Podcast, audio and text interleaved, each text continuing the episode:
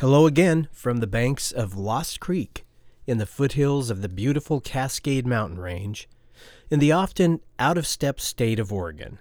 You're listening to the Called Out Cafe podcast, and hopefully you can't hear Copper, the Bernese Mountain Dog, panting in the background. This is episode number 14 in the series titled The Biblical Worldview of the Spirit Realm. In this episode, using the Bible as a source of how spiritual creatures have interacted with the physical realm in the past, I'm going to talk a little bit about how it's possible that they may do so in the same ways today. Once you start to recognize the storyline of the spirit realm in the Bible and understand how important it is, you start to see a narrative of that realm interacting with what humans can observe in this physical realm. It's all over the place in the Old and New Testaments. Oftentimes, even when we're reading the Bible, we wouldn't know about what was going on behind the scenes in the spirit realm if we wouldn't have it revealed to us, like in the case with the book of Job. What I mean by that is if all we had was the story of how bad things were for Job, you know, we just might think that Job was a guy having some extremely bad luck. But because God gives us the insight as to what was going on in his own throne room, we know that there was a supernatural story going on behind the scenes. Well, all of those stories are instructive to us in that there may be things going on around us in this world right now that can be attributed to more than just nature or physical science. The spirit realm exists, and life and activities are going on within it all the time, all around us. We'll only know fully to what extent that is and how it affects us today if one day God shares that information with us. The spirit realm does not come in and out of reality only when God wants to include it in his story, any more than the physical world comes in and out of reality. References to the spirit realm in the Bible is not a clever storytelling tool that God uses to illustrate what he's trying to accomplish in the physical realm. There are millions of diverse beings, both good, or followers of Yahweh, and evil, rebels against Yahweh, that constantly, but invisibly and silently to our eyes and ears, go about their business. And although we are rarely, if ever, aware of it, the supernatural realm directly impacts the physical world that we live in. I feel the big so what question mounting. Why should we care about what goes on around us and we can't see or hear? Isn't it just a guessing game, what's occurring out there? And it's not like we can do anything about it, right? Well, maybe this comparison will help. Think about nations or international terrorist organizations that are now and have been in the past obvious enemies of the United States. They're like China or Russia or Iran. Many, or even most of us, have never walked the streets of Moscow, Beijing, or Tehran. We're clueless about the people who live there and go about their business on a day-to-day basis. Yet, we know even though at times these nations appear to be benign, or even cooperative with us, that they are deceptively and covertly conducting operations against our interests.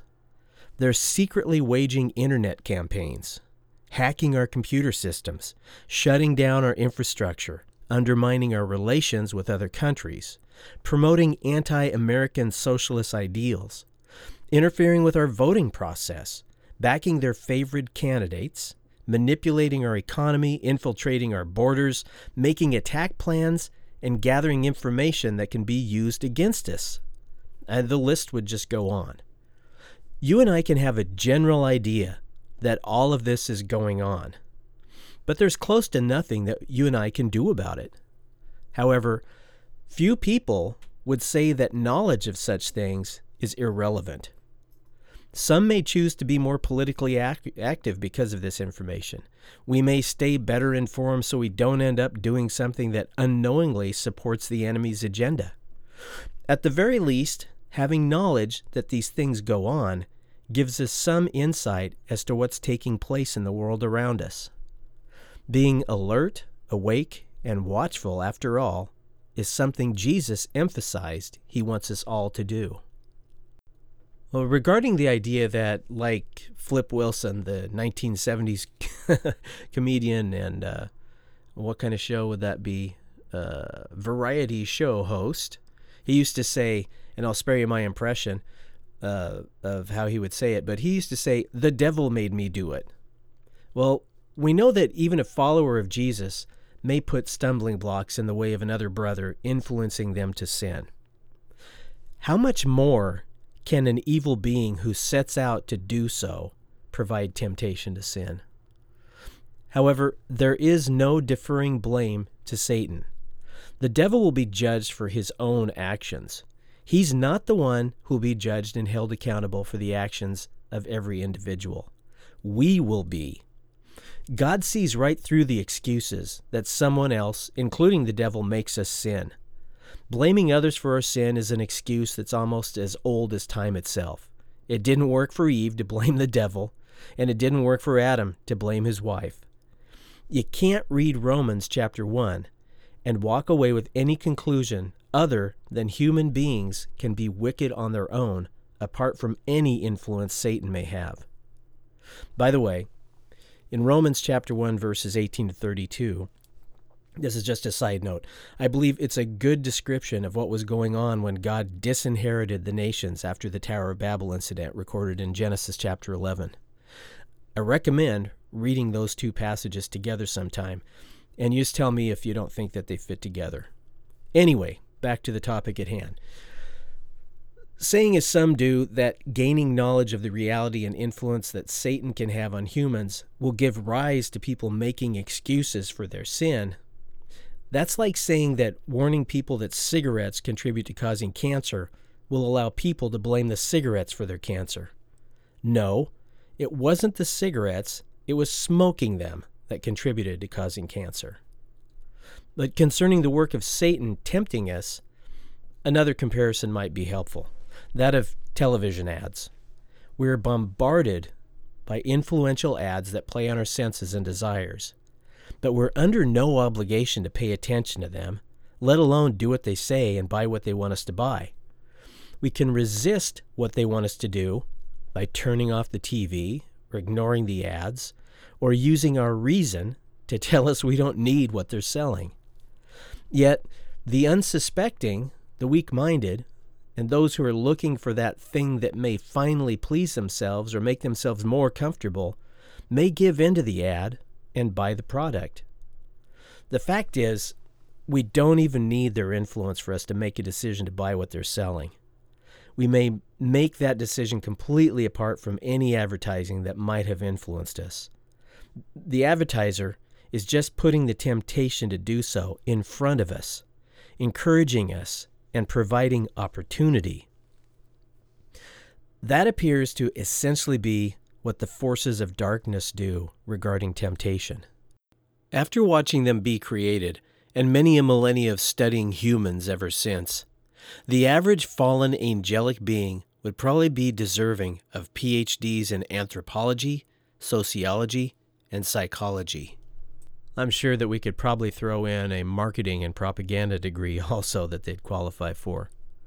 Well, these highly qualified beings have 24 hours a day to figure out the most effective ways of seducing us by playing on our own evil desires and self-centered nature. And they provide opportunities for us to try and fulfill those desires.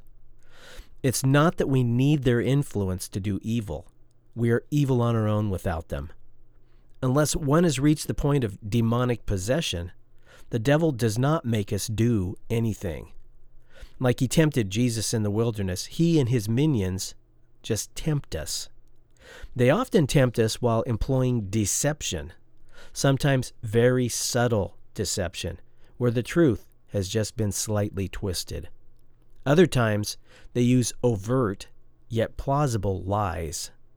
The internet has become a great tool for this. This being stated, each one of us needs to wrestle with these questions. If Satan and his forces of evil are not a factor in the life of human beings today, then why is there so much written about him and his horde in the Bible? Why does the Bible blame Satan for so much going on in our world today? Why are we, who live after what happened on the cross, warned so strongly about him? And why is the establishment of Jesus' kingdom and final peace on earth dependent on Satan being bound up and cast into hell? I'm always very interested, but I of course don't know where you are at with all of this. Besides not knowing most who are listening, even if I did know you, the subject of the spirit realm has hardly ever been talked about. Because of the purposeful canceling of the spirit realm for the past 300 years in the church, followers of Jesus are all over the map with what they believe.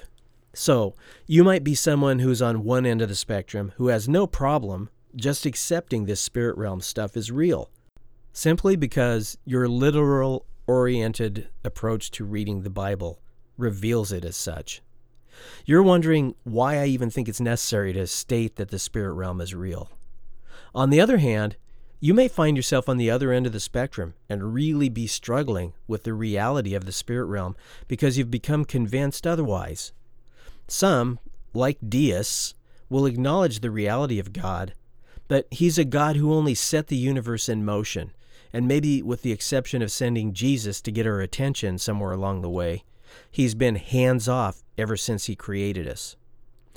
Like a watchmaker makes a watch, winds it up, and lets it go, God created the raw stuff and set evolution in motion. No spirit realm necessary. Those who claim to be followers of Jesus can be found everywhere on this spectrum that I just laid out for you. So let's talk about how the unseen realm may affect us today. There is no biblical reason to think that the spiritual geographic regions I've previously talked about no longer exist. Remember Psalms 82, where God chastised the sons of God for things that they weren't doing that he told them they should be doing. He gave them authority over geographic regions, and they were supposed to be doing some stuff. Well, those things should sound familiar with the world we're living in today. For example, we rarely see true justice. The world is full of the weak, the oppressed, and the needy. The world is in darkness, living according to lies and not the truth. Billions of people, most inhabitants of this planet, are not worshipers of Yahweh, the one true God, and his Son. They're devoted to their selves, the gods of their imaginations, or actual gods of the supernatural realm. All this as though the rebellion of some of the heavenly host is still going strong. This type of evil is precisely what's behind Paul's statement in Ephesians 6:12-13. It says this, "For we do not wrestle against flesh and blood, but against the rulers, against the authorities, against the cosmic powers over this present darkness, against the spiritual forces of evil in heavenly places." It's not the physical world's governments, which are made up of flesh and blood, that we wrestle against. Our presidents and our kings do not qualify for the conditions of this verse. They do not reside in the heavenly spiritual places, and they are not spiritual forces. As much as they can be used as tools of Satan, the same goes for drugs and pornography. They are not spiritual forces of evil in the heavenly places, or cosmic powers. It's the rulers of the unseen realm that Yahweh blamed for failing to meet the basic needs of humans: justice, protection, subsistence, and hearing the truth. As I just stated, though, this is not to say that they cause humans to sin. Sin and our self-centered, comfort, pleasure-seeking nature is something the dark forces simply take advantage of. When we come to the place where we recognize Jesus as our prophet, priest, and king, and we accept the salvation that he's offering, it's as though we're deciding to get up off the throne of our own lives and invite Jesus to sit down there. This is an ugly thought, But I look at sin as being when I march into the throne room of my life and I tell Jesus to get off the throne so I can have my old chair back. That's, I think, as close as we can get to what the original sin was about. I think Satan, who was there for the original sin, loves it when that happens. He's constantly looking for ways to get us to do that. So these cosmic, non-physical principalities and powers that Paul's talking about are facilitating a world in which sin flourishes, a world that has access to drugs, pornography, and pick your nasty habit or vice. It's so unlike the world to come, in which Jesus will rule as king in. In that world, supernatural encouragement to do evil or temptation will be absent, and Jesus will undoubtedly eliminate many opportunities and circumstances that lead to doing evil. I doubt you'll see many strip clubs, casinos, drug labs, and whorehouses when Jesus rules the earth. Trouble, like the current division between liberals and conservatives, I mean, when hasn't that existed? But anyway, the current division between liberals and conservatives, the perception that there is inequality and no justice, the strife over elections, the hatred of law enforcement officials, the corruption in government, everyone taking such great offense at the slightest word being used wrong, cancel culture, the pushing of agendas in schools such as CRT, all of it should come as no shock to us. Although I personally don't believe in a worldwide human-led cabal-like conspiracy, these things are not random and unplanned. I do believe in a satanic-led cabal-like conspiracy because the Bible outlines it. It's not a theory. The tactics used by the powers of darkness may be more covert here, but the U.S. is not exempt from the influence of the God of this world. Surely the United States has its own regional unseen authorities over it that we contend with during this present darkness, just as much as the regions of Babylon and Tyre ever did. I talk a lot about it in my book, False Christian Gods, Choose Your Jesus Wisely, but I'm guessing that the demons are standing in line to have their names changed to Jesus so they can start yet another slightly off version of Christianity. Just enough off to where they can still lay claim to the name of Jesus without actually depending on the Jesus of the Bible for eternal life. Listen to Paul's warning about this from 2 Corinthians chapter 11, verses 3-4. But I am afraid that as the serpent deceived Eve by his cunning, your thoughts will be led astray from a sincere and pure devotion to Christ. For if someone comes and proclaims another Jesus than the one we proclaimed, or if you receive a different spirit from the one that you received, or if you accept a different gospel from the one you accepted, you put up with it readily enough. Satan desires to deceive us, as he deceived Eve. One of the tools he will use is preaching a false Jesus and a false gospel, just like Paul said. This is the same passage that goes on to say that Satan may even present himself as an angel of light, meaning he may appear to be the most pure proclaimer of the truth ever, and yet it's all intended to mislead people away from the authentic Jesus. So this is a really basic, important thing to understand, that Satan is considered by Jesus and the Apostle Paul to be the god of this world, and that the world is currently under the authority and influence of Satan and the unseen realm regional princes. This explains so much when we look at what's going on in the world today. Does what we see in the headlines appear to be evil? Well, yes, it does. Does it look like evil is constantly on the increase? Absolutely. Should this be a surprise? Not at all to the one who understands what's going on in the unseen realm. When we, as the elect children of God, attempt to influence the world, we are fighting the oncoming tide. Although God may appoint the occasional David to stand amidst Goliath in our day, Scripture has plainly laid out for us the environment that we'll be living in until Jesus returns. We are living in an evil world that hates our Master, Jesus, and likewise hates those who follow him. The agenda of Jesus is opposite of that of the god or gods of this world. I'm not saying to not fight against evil. I spent a 25-year career in law enforcement in the evil fighting business. We're called to be on guard against evil and to speak and act against evil that God has allowed to be in our path according to our resources and abilities that He's given us. I am just pointing out the kind of success that you might expect when you are doing so. As children of the light, in a world of darkness, we may experience limited success. We are clearly strangers living in a foreign land. It's going to take the return of Jesus to put things right. That is the only solution. For the one who belongs to Jesus, looking and longing for that coming is the appropriate response to this world that we're living in. But some will say, "Hey, Doug, what about Scripture, such as Colossians 2:15? Hasn't Satan been defeated and reduced down to nothing more than a buzzing bee with its stinger removed?" Well, says I, what does Colossians 2:15 say? Well, let's look at it.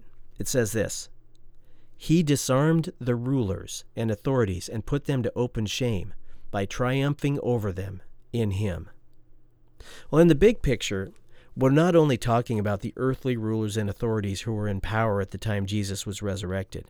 They are long gone, and having triumph over them is of little significance today or in the end. This is obviously speaking about Jesus putting spiritual rulers and authority, which includes Satan, to open shame and triumphing over them. However, in the context of where we find this scripture pulled out of, we can determine the triumph is specific to that of the elect of God no longer being subject to the penalties of sin because of the work that Jesus did. Hell and death no longer win in the end. That, indeed, is a great triumph. But according to the whole counsel of Scripture, like other scriptures on the same topic, it doesn't mean that Satan isn't alive and well today, and doing his best to still deceive, harass, and accuse. Jesus still has work to do when he returns. That work includes the binding of Satan and his minions and casting them into hell. The actions of the elect in this world, when they come against the agenda of Satan, the god of this world, are about as welcome in his kingdom as the terrorist attack on the World Trade Towers. As bad as it may seem, the U.S. is relatively spiritually friendly to our natural eye. But in the unseen realm, the powers that be are not happy with actions which conflict with their agenda. As far as what's occurring in the spirit realm and how we're viewed by the angelic fallen regional princes as we live out our Jesus-dependent lives here in the U.S., we might as well travel to Tehran and exclaim, "Allah is a false god and Muhammad was no prophet. Islam is a lie," and see how well that goes over. Both Iran and the U.S. are part of the world that Satan is the god of. All this to say, while we pray for a better world and for evil to be subdued, and we do what's in our power or take actions in our sphere of influence to help with that effort, whether it's through what we do for a living or casting our vote, our expectations should be based on Scripture. We live in an evil world. It's going to get a lot more overtly evil before it gets better. Then it's only going to get better because of the return and direct intervention of Jesus. So many are confused and angry today because they just simply don't understand this. You might be saying, "Come on, Doug. Don't you think better of mankind than that? Don't you believe we can put our heads together and come up with ways to improve our world, save the planet from greenhouse gases, reinvent the police, teach people to be more woke? Can't we as Christians get school boards to reinstitute prayer in our schools? Can't we run for office and make fundamental changes in our government? Well, you can try all those things if that's what God has called you to do. But what I believe is that thinking that human beings can change the world into a great utopian society is the precise humanistic reasoning that led to Cain building the city of Enoch and the people of the plains of Shinar building the Tower of Babel. The common denominator in all of this is that we humans tend to think that we can fix this thing all on our own, apart from God. The Bible tells us that it is only God that's going to be able to fix it. And that does not mean God's elect on God's behalf, acting as his hands and feet. It's not the church. It's only Jesus himself. That is the solution. That is our great hope. That's our prayer. Thy kingdom come. Thy will be done on earth as it is in heaven. We're praying for Jesus to come back all the time when you say the Lord's Prayer. That prayer is about bringing his kingdom, which is currently not of this world, but exists in the unseen realm, and the way things are done there, to this earth. That prayer is about Jesus taking control of the Gentile nations and giving them back to his Father. What Jesus and his apostles have instructed us to do in the meantime is to endure patiently and abide until he comes. How much easier it is to abide and wait patiently when we understand what's going on through a biblical worldview. Well, shifting topics just slightly, but staying on the topic of how the spirit realm affects the world that we live in. I've heard this question asked, why does the world hate Israel so much? Most view this as a complete mystery. And by most, I'm not talking about those in the church. They have a little bit better idea. But some have placed the hatred of Israel into three categories based on differences in fundamental motivations. First, the pagan world's disdain for Israel. The next category is Islam's hatred of Israel. And the third, and this may sound shocking to some, but much of the church's historical and ongoing hatred of Israel. What do I mean by this? Well, if you ever want to bring yourself down someday, look into the actions of the church over the last 2 millennia towards the Jews. I can't take the time now to fill you in on many of the details. I'm addressing this topic in the book that I'm currently writing, Leaving the Church to Follow Jesus. The church's history is steeped in persecution of Jews. Important theologians from Justin Martyr to Martin Luther have condemned the Jews and have said that the church has replaced them. The Jews, to many in the history of the church, were reduced to a race of Christ killers who God divorced. The church replacing Israel and the promises made to Israel is called supersessionism or replacement theology.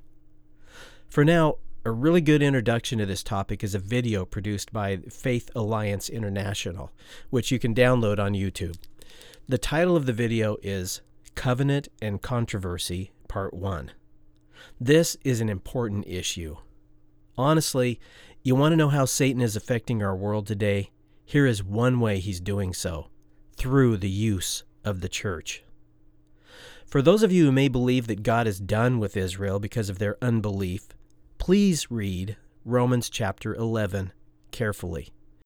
God is not done with the descendants of Jacob, also known as Israel. He's promises to keep to them. They'll play a critical role when Jesus returns and have a very bright future. Anyway, pagans, the world of Islam, and Christians have all persecuted and acted out against Israel and the Jews like no other race in history. Despite their individual reasons for doing so, there's one common denominator behind it all. That's Satan. Whereas all the other nations were given over to regional princes to oversee, Israel is the one nation which Yahweh kept for himself.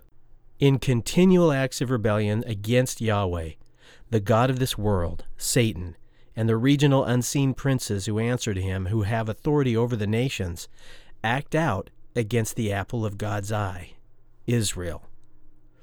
There is a beast that's described in the book of Revelation. This beast is complex, but essentially can be summed up as Satan's evil plan to destroy God's chosen people. The beast has 7 heads, which represent 7 different kingdoms, which have all in the past, or will one day in the future, persecute Israel. Included in these kingdoms is the future kingdom of the Antichrist. In the book of Revelation, we learn that the beast gets its power directly from Satan. The beast hates Israel. Satan has an ongoing hatred for Israel. All of the nations of the world, currently being Satan's children and subjects in his kingdom, only reflect their father's views towards Israel.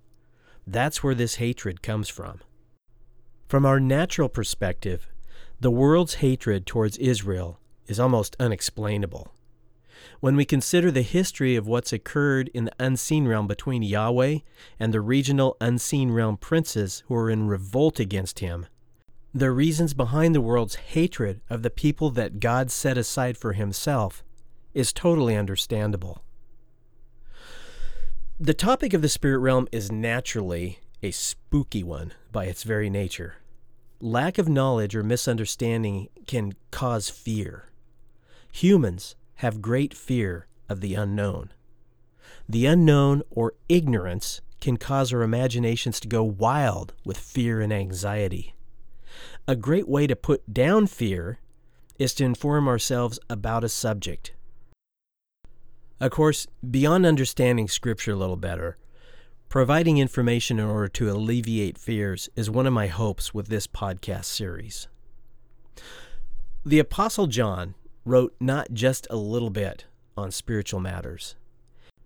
He talks about testing the spirits in 1 John chapter 4. In that passage, he writes of overcoming spirits that are not from God, spirits that are against Jesus or anti-Christ. John attributes overcoming these anti-God spirits to the fact that the Holy Spirit of God, who dwells in individual believers, is greater than the one who is in the world, the devil. The Holy Spirit who has allowed the elect to overcome the world and come to embrace Jesus as their Savior is the same Holy Spirit who is greater than any anti-God fallen spiritual being that one can ever possibly encounter in their life.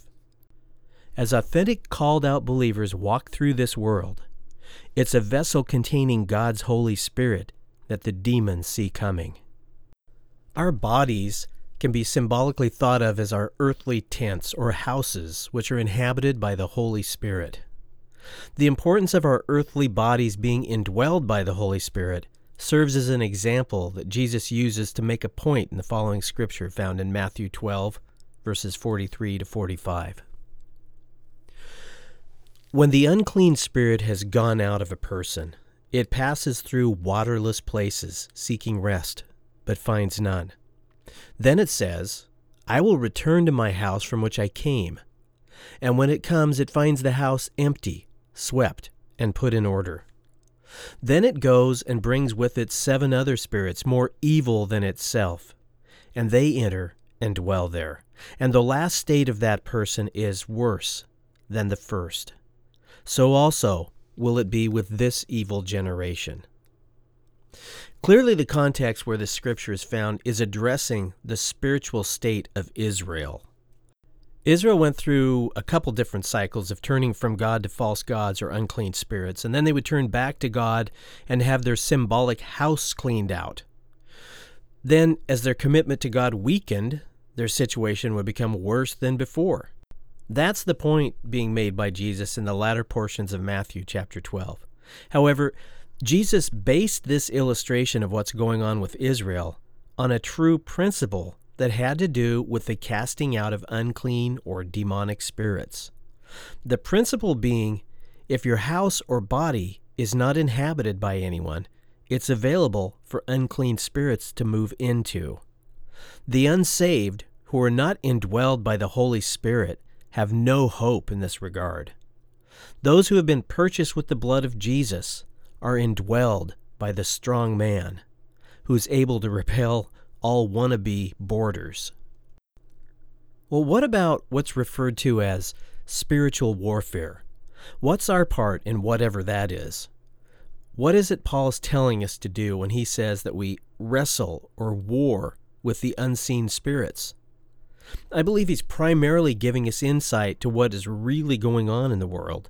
I think he's telling us that if we're only operating from our natural or physical world perspective, that we're treating signs and symptoms rather than the disease itself. This implies there are times when we should not waste our time or energy or our resources on temporal solutions when the problem lays in the spiritual realm.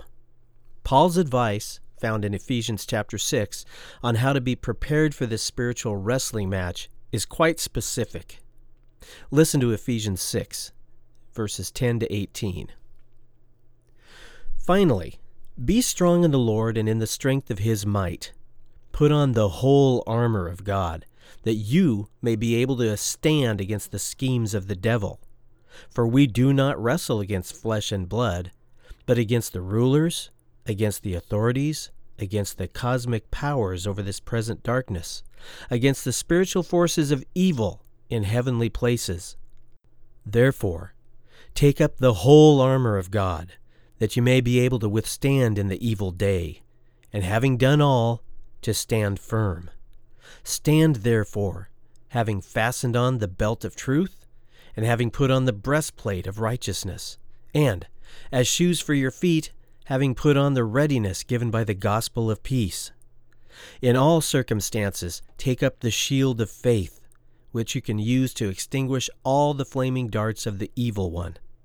And take the helmet of salvation and the sword of the Spirit, which is the word of God, praying at all times in the Spirit, with all prayer and supplication.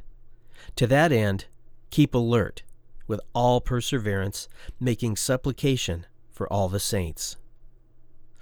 This is Paul's advice, boiled down from this Ephesians 6 passage, on how those who are appointed to salvation are to engage the unseen realm. Be grounded in the truth, not deception, righteousness, not sin, and the peace that comes from knowing the gospel. Know the scriptures, how to apply them and live by them. Finally, Paul encourages us to be in prayer and to stay ever alert and aware. It really strikes me that to stay alert towards the efforts of the enemy, that knowing the enemy, how to recognize him, and how he operates is of great importance. But this symbolic armor Paul wrote of is primarily defensive in nature. It's meant to withstand the attacks of Satan. Paul in no way implies that we, mere mortals, are going to take back the world for God from the enemy.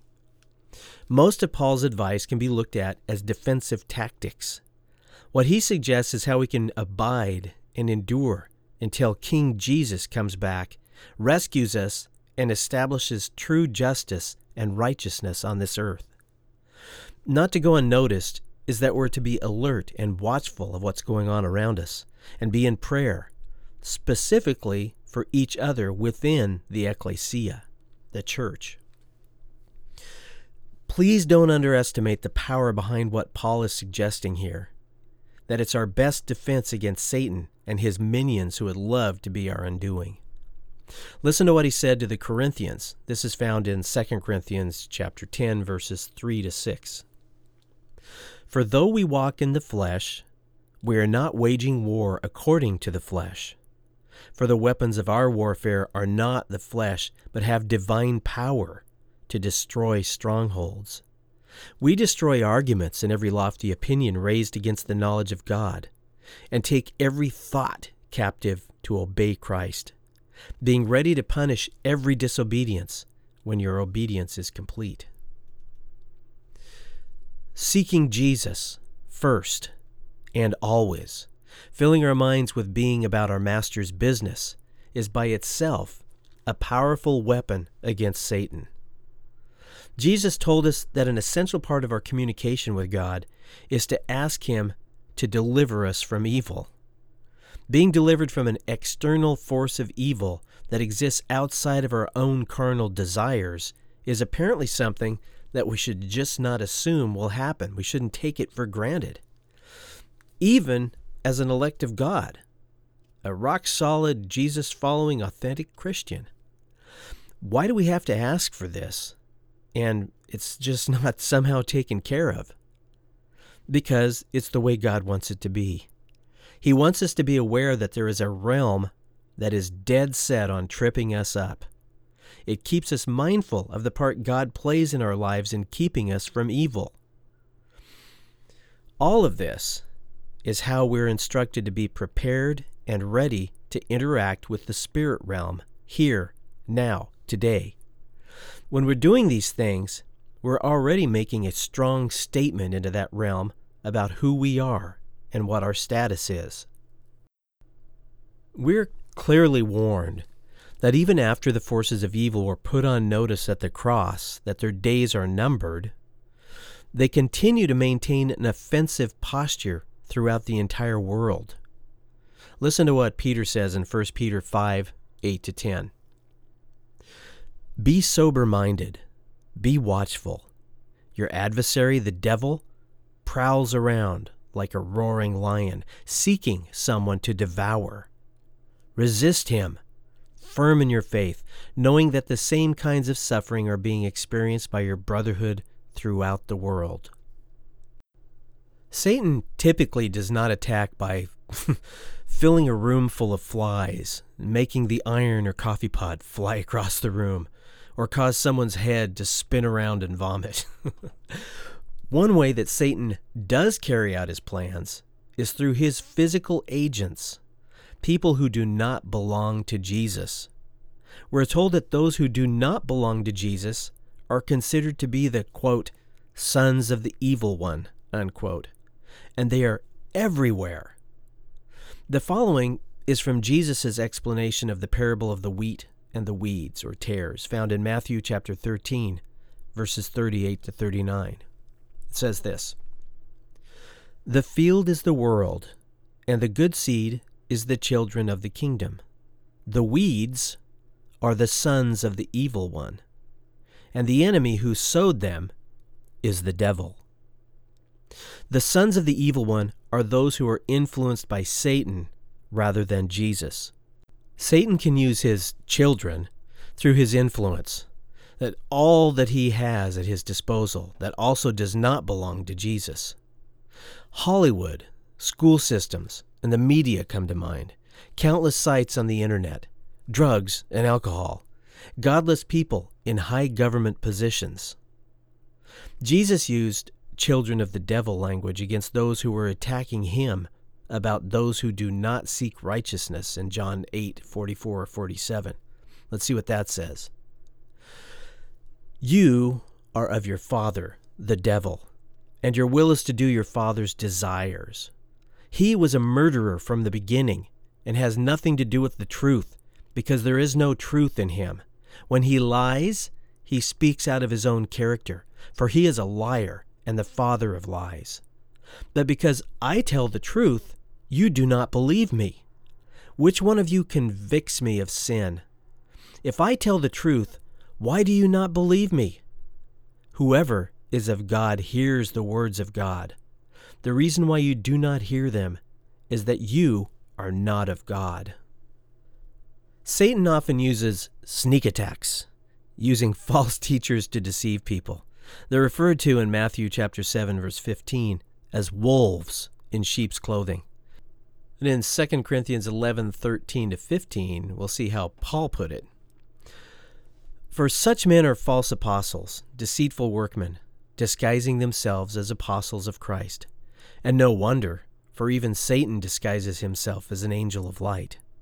So it's no surprise if his servants also disguise themselves as servants of righteousness. Their end will correspond to their deeds. Again, this is Satan using those who are called Christians to deceive those who are in the ecclesia. Satan had already infiltrated the church in Paul's day. On that happy note, based on the clock, I see that I need to make this topic a two-part episode. So next time, of course, Lord willing, I'll give you a list of the abilities that at least some spiritual beings appear to possess based on Scripture. I'll discuss a little bit about what the mechanics might look like behind how we are influenced by the dark forces. Then, taking the discussion from the theoretical to the real world, I'll also share with you a few personal brushes with the spirit world that I've had. Until then, may God richly bless you, and Maranatha. Thanks for joining me today. Until my next podcast, you can follow me on Facebook by going to the Doug Hooley Ministries page. I'm on Twitter at DougHministries, and I'm on Instagram at Doug Hooley Ministries. Find out about what I'm working on and read some of my blogs at DougHooley.com, or email me at Doug@DougHooley.com. That's Doug at DougHooley.com. I'd love to hear from you. This has been the Called Out Cafe. So long, and God bless.